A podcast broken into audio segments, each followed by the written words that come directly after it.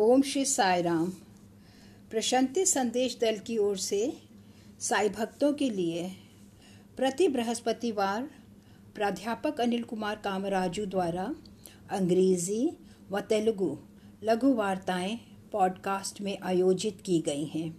हिंदी भाषी व्यक्तियों के लिए इनकी प्रस्तुति हिंदी में की जा रही है। आज प्रातः का शीर्षक है बॉन्डेज एंड फ्रीडम। अर्थात बंधन तथा मुक्ति। हिंदी में इसकी प्रस्तुति करते हुए, ओम श्री साई राम। प्रशांति संदेश के छियालीसवें प्रसंग में आपका स्वागत है। आपके समस्त समर्थन एवं प्रोत्साहन के लिए आपका अति धन्यवाद। निश्चय ही आप परिचित होंगे कि हमने अब सेवा का एक तृतीय क्षेत्र भी आरंभ किया है, जो कि प्रश्न उत्तर की सेवा है, जिसे हम प्रति शनिवार प्रसारित करेंगे। अन्य शब्दों में, हमारे पास अब सेवा के तीन क्षेत्र हैं। प्रति रविवार हम ज्ञान के साई मोती प्रसारित करते रहेंगे। अब तक हम इसके पाँच भाग आप सभी तक पहुँचा चुके हैं। प्रति बृहस्पतिवार हम प्रशांति संदेश वार्ताएँ भी भेजते रहे हैं, जो अब तक लगभग पैंतालीस हो चुकी हैं। इसके अतिरिक्त प्रति शनिवार प्रश्न उत्तर सत्र का भी हमारा अभिप्राय है। आप सभी के लिए इन तीनों सेवाओं के क्षेत्र में आपका स्वागत है। व निश्चय ही ये हम सभी के लिए पारस्परिक रूप से लाभदायक होंगी। यह हमें साई साहित्य की गहनता में जाने में सहायक होंगे व स्वामी का अधिक से अधिक मनन चिंतन करने में, जो कि हम सभी को प्रदत्त ज्ञप्ति का सदुपयोग करने में सहायक होंगे। तो हाँ आज प्रातः मैं आपके साथ भगवान द्वारा दिए गए एक वक्तव्य के विषय में चर्चा करना चाहूँगा। वास्तव में यह एक अति गूढ़ वक्तव्य है। क्या है ये? यह है प्रज्ञा का अंत मुक्ति है। प्रज्ञा अर्थात आध्यात्मिक ज्ञान का अंत मुक्ति है। यह शीर्षक आज के संदर्भ में और भी अधिक प्रासंगिक है क्योंकि हम अपनी स्वतंत्रता खो बैठे हैं। संभवतः हम में ज्ञान हो सकता है, लेकिन स्वतंत्रता से रहित ज्ञान का कोई औचित्य नहीं रह जाता। यह प्रज्ञा नहीं रह जाता। प्रज्ञा का अंत मुक्ति अर्थात स्वतंत्रता है। यही भगवान की उक्ति है। सभी लोग भगवान के उदाहरण के अभ्यस्त तो हैं लेकिन वे प्रत्येक वक्तव्य का एक ब्रह्म सूत्र के रूप में विचार नहीं करते। इसके प्रमुख सिद्धांत का व इसकी गहनता में जाने का। इस पॉडकास्ट में हमारा इसी प्रकार का प्रयास है। प्र, प्रत्येक वक्तव्य की गहनता में अध्ययन व आप सभी के साथ इसका सहभाजन। मैं आपका ध्यान अपने कुछ अनुभवों की ओर आकर्षित करना चाहूँगा। दीर्घ काल पूर्व स्वामी ने एक उपाख्यान का वृतांत दिया। उन्होंने कहा कि एक राजमहल में राजा एक तोते के प्रति पर्याप्त मोहित हो उठा। उसने उस तोते को एक स्वर्णिम पिंजरे में पिंजर बंद कर दिया। यह पिंजरा स्वर्ण से निर्मित था व उसके भीतर तोते को बंद कर दिया। रानी भी इस तोते से मंत्र मुग्ध हो उठी। दोनों, राजा व रानी प्रति दिवस पिंजरे के पास जाते और स्वयं अपने हाथों से उसे दाना खिलाते। प्रत्येक बार तोते की वाणी श्रवण कर वे अति आनंदित हो उठते। अब आगे स्वामी ने कहा कि वह तोता कहीं अधिक प्रसन्न रहता यदि उसे मुक्त कर दिया जाता, जहाँ वे खुले आकाश में स्वच्छंद विचरण कर सकता था। यह तब तक सुखी नहीं रह सकता जब तक कि इसे पिंजरे में ही रखा गया हो। चाहे ये पिंजरा स्वर्ण निर्मित ही क्यों ना हो, चाहे इसे स्वयं राजा व रानी द्वारा ही दाना क्यों न खिलाया जाए। तोता आनंद का अनुभव करता है जब इसे मुक्त रहने दिया जाए। यह स्वतंत्रता है, यह मुक्ति है। स्वर्णिम पिंजरा अंततः हमारे स्वनिर्मित नियम है, स्वनिर्धारित विनियम हैं। हमारे स्वयं के प्रतिबंध हैं, अनुबंध, विभ्रम एवं कल्पनाएँ हैं। ये दासत्व एवं बंधन की ओर ले जाते हैं। कुछ भी जो दिव्य की ओर हमारे लक्ष्य के मार्ग में आता है एक बंधन ही होता है। अतः प्रज्ञा का अंत मुक्ति है। इसी प्रकार हमारी आत्मा भी मुक्त है वह इसे प्रतिबंधित किए जाने का प्रयास किया जाता है। लेकिन इसे जंजीरों में नहीं बांधा जा सकता है। इस प्रकार के बंधन वास्तव में ही दासत्व एवं बंधन है क्योंकि हमारा स्व अर्थात आत्मा मुक्त होती है। इसे जंजीरों में नहीं जकड़ा जा सकता, इसे बांधा नहीं जा सकता। अतः आज के दिवस का शीर्षक है ज्ञान, अर्थात प्रज्ञा का अंत, मुक्ति है। मुझे एक अन्य उदाहरण का भी स्मरण है जो स्वामी ने दिया था। व्यक्ति जंजीर में बंधा हुआ हो सकता है, वह ये कदाचित लौ जंजीर हो सकती है, अथवा वे जंजीर के बंधन में हो सकता है, जो कि रजत अथवा स्वर्ण निर्मित भी हो सकती है। तो हाँ एक जंजीर लोहे की है, एक रजत की व एक अन्य स्वर्ण की। अंततः ये जंजीरें ही हैं। जब तुम जंजीरों के बंधन में होते हो तो ये दासत्व ही होता है। तुम बंधन में होते हो। अतः चाहे ये लोहे की हो, रजत अथवा स्वर्ण की तुम्हें इससे मुक्त होना ही होगा। इन्हें तोड़कर स्वयं को इस बंधन से निकालना ही होगा। स्वयं को मुक्त करना ही होगा। यह एक उदाहरण स्वयं भगवान बाबा द्वारा ही दिया गया है। क्या है ये तीन जंजीरें? एक जंजीर स्वर्ण की जंजीर सात्विक गुण है, पावन प्रकृति। द्वितीय, रजत जंजीर राजसिक स्वभाव है। भाव प्रधान प्रकृति। व तृतीय लोह जंजीर तामसिक गुण है, जो कि पार्श्विक हिंसक स्वभाव होता है। अतः व्यक्ति को इन तीनों जंजीरों से ही मुक्त होना चाहिए। सात्विक, राजसिक, तामसिक गुणों से ऊपर उठ। इनसे परे जाना होगा व इसे ही हम गुणों से उत्कर्ष करने की संज्ञा देते हैं। अर्थात गुणों विशेषताओं से परे, गुणातीत होने की। जब तुम इन गुणों अथवा विशेषताओं से उत्कर्ष करते हो तो तुम गुण रहित हो जाते हो, तुम गुणातीत हो जाते हो। अर्थात, जिसने इन गुणों से उत्कर्ष किया है, अब दिव्य है। जब तक तुम इन तीनों जंजीरों से बंधे रहते हो, तुम इन गुणों अथवा विशेषताओं द्वारा ही नियंत्रित रहते हो।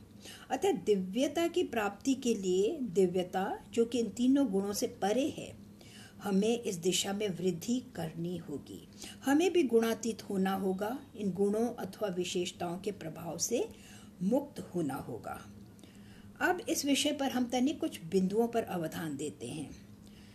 मुझे स्मरण है कि स्वामी ने एक समय भगवत गीता पर तीस विस्तृत वार्ताएँ प्रवचन दिए थे। प्रति दिवस उन्होंने इस विषय पर चर्चा की। उन दिनों आंध्र प्रदेश में राजनीतिक आंदोलन के कारण वाहन एवं रेलगाड़ियों का आवागमन स्थगित कर दिया गया था। स्वामी ने श्री वैरागी शास्त्री गारू को प्रति दिवस इस विषय पर चर्चा करने को कहा। व तदोपरांत स्वामी स्वयं दिव्य प्रवचन दिया कर, करते थे। यह समस्त प्रवचन भगवत गीता के विषय में ही है। इसके अतिरिक्त हमारे पास गीता वाहिनी भी है। साई साहित्य पर आधारित। इस विषय के कुछ बिंदुओं का मैं आपके साथ सहभाजन करना चाहूँगा। जब तुम में यह सात्विक गुण अथवा पावन प्रकृति होती है तो तुम्हारा व्यक्तित्व किस प्रकार का होता है? यदि तुम एक सात्विक पुरुष हो तो तुम में क्या गुण, क्या विशेषताएँ होंगी? यदि तुम एक सात्विक व्यक्ति हो पावन व्यक्ति तो तुम विषयों का परिबोध करने में, उनके विश्लेषण एवं संज्ञान करने की अपनी क्षमता में वृद्धि करोगे। तुम बाह्य जगत के प्रति अभिज्ञ हो, इसका विशुद्ध आकलन करने में समर्थ, सक्षम हो सकोगे।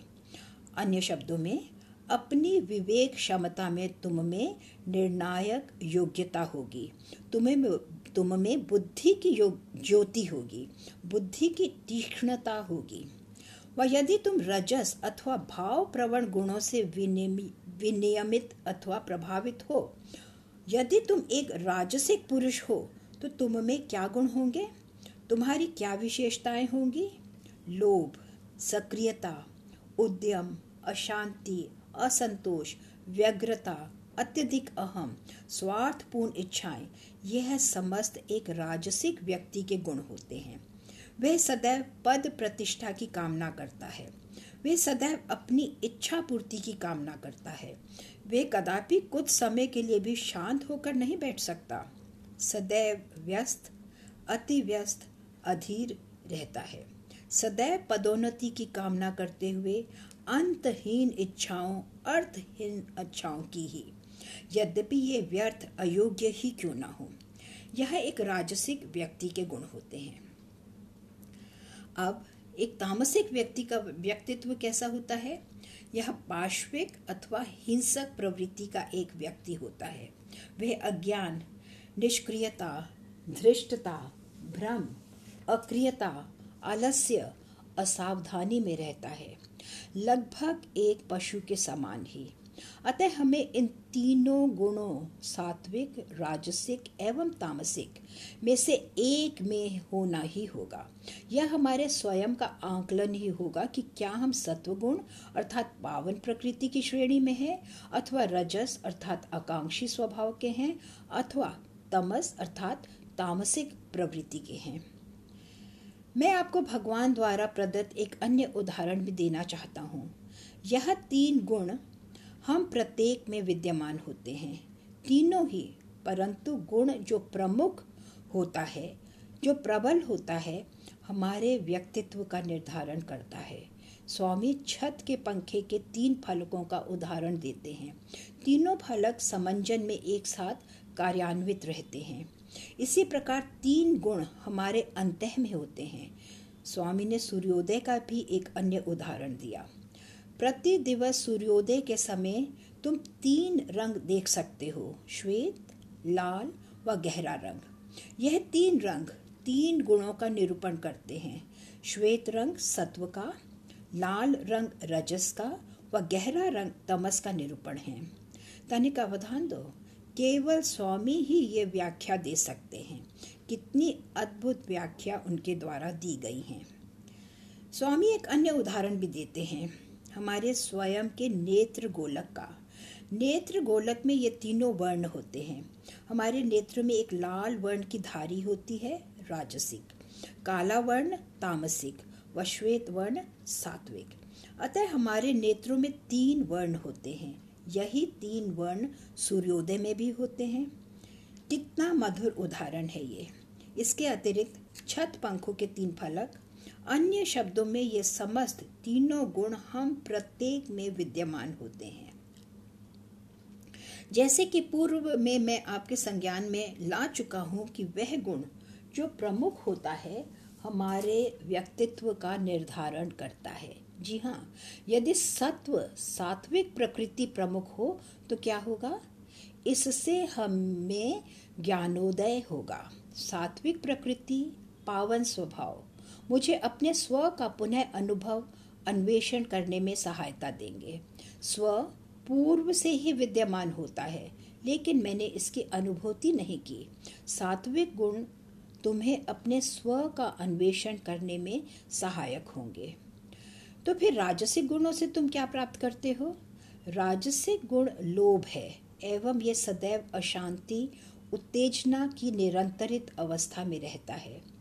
यह अपनी अनंत इच्छाओं की पूर्ति के लिए बाह्य जगत की ओर उन्मुख रहता है व अपने लोभ की अभिव्यक्ति करता है। कोई पद, कोई सत्ता, कोई संपत्ति ऐसे व्यक्ति को संतुष्ट नहीं कर सकती। उसे अधिक और अधिक की अभिलाषा होती है। अब हम तामसिक गुण का विचार करते हैं पार्श्विक स्वभाव का। असावधानी, भ्रम, जी हाँ अक्रियता अकर्मण्यता, आलस्य, जो कि उसकी बुद्धि को अपतृण के समान अवर्णित कर देते हैं। वे बाह्य जगत का सही संज्ञान व आकलन करने में अयोग्य रहता है। अतः उसमें विवेक करने की कोई क्षमता नहीं रह जाती। इस प्रकार भगवान बाबा ने इन तीनों पक्षों अर्थात तीनों गुणों, विशेषताओं की व्याख्या दी। ठीक है, कदाचित हमारी भावना है कि इन तीनों का अस्तित्व हम में है तो फिर क्या होगा?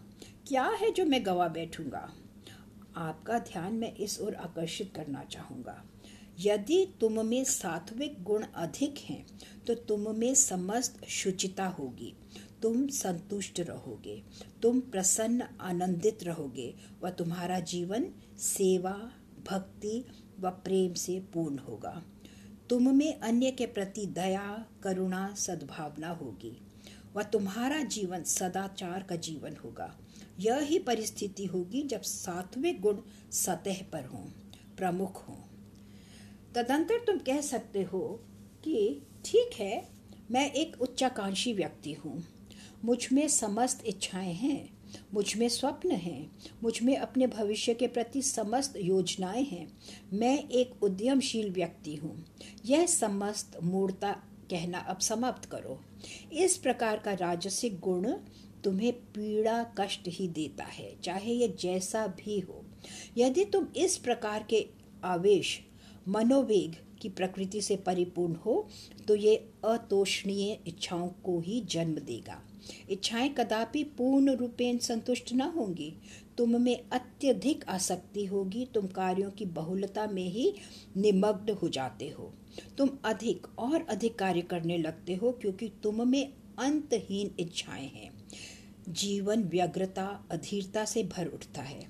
यह कदापि स्थिर न रहेगा। अशांत अस्त व्यस्त हो उठेगा। कुछ इस प्रकार जैसे एक सागर। जब रजस प्रधान हो तो परिस्थिति ऐसी ही होगी।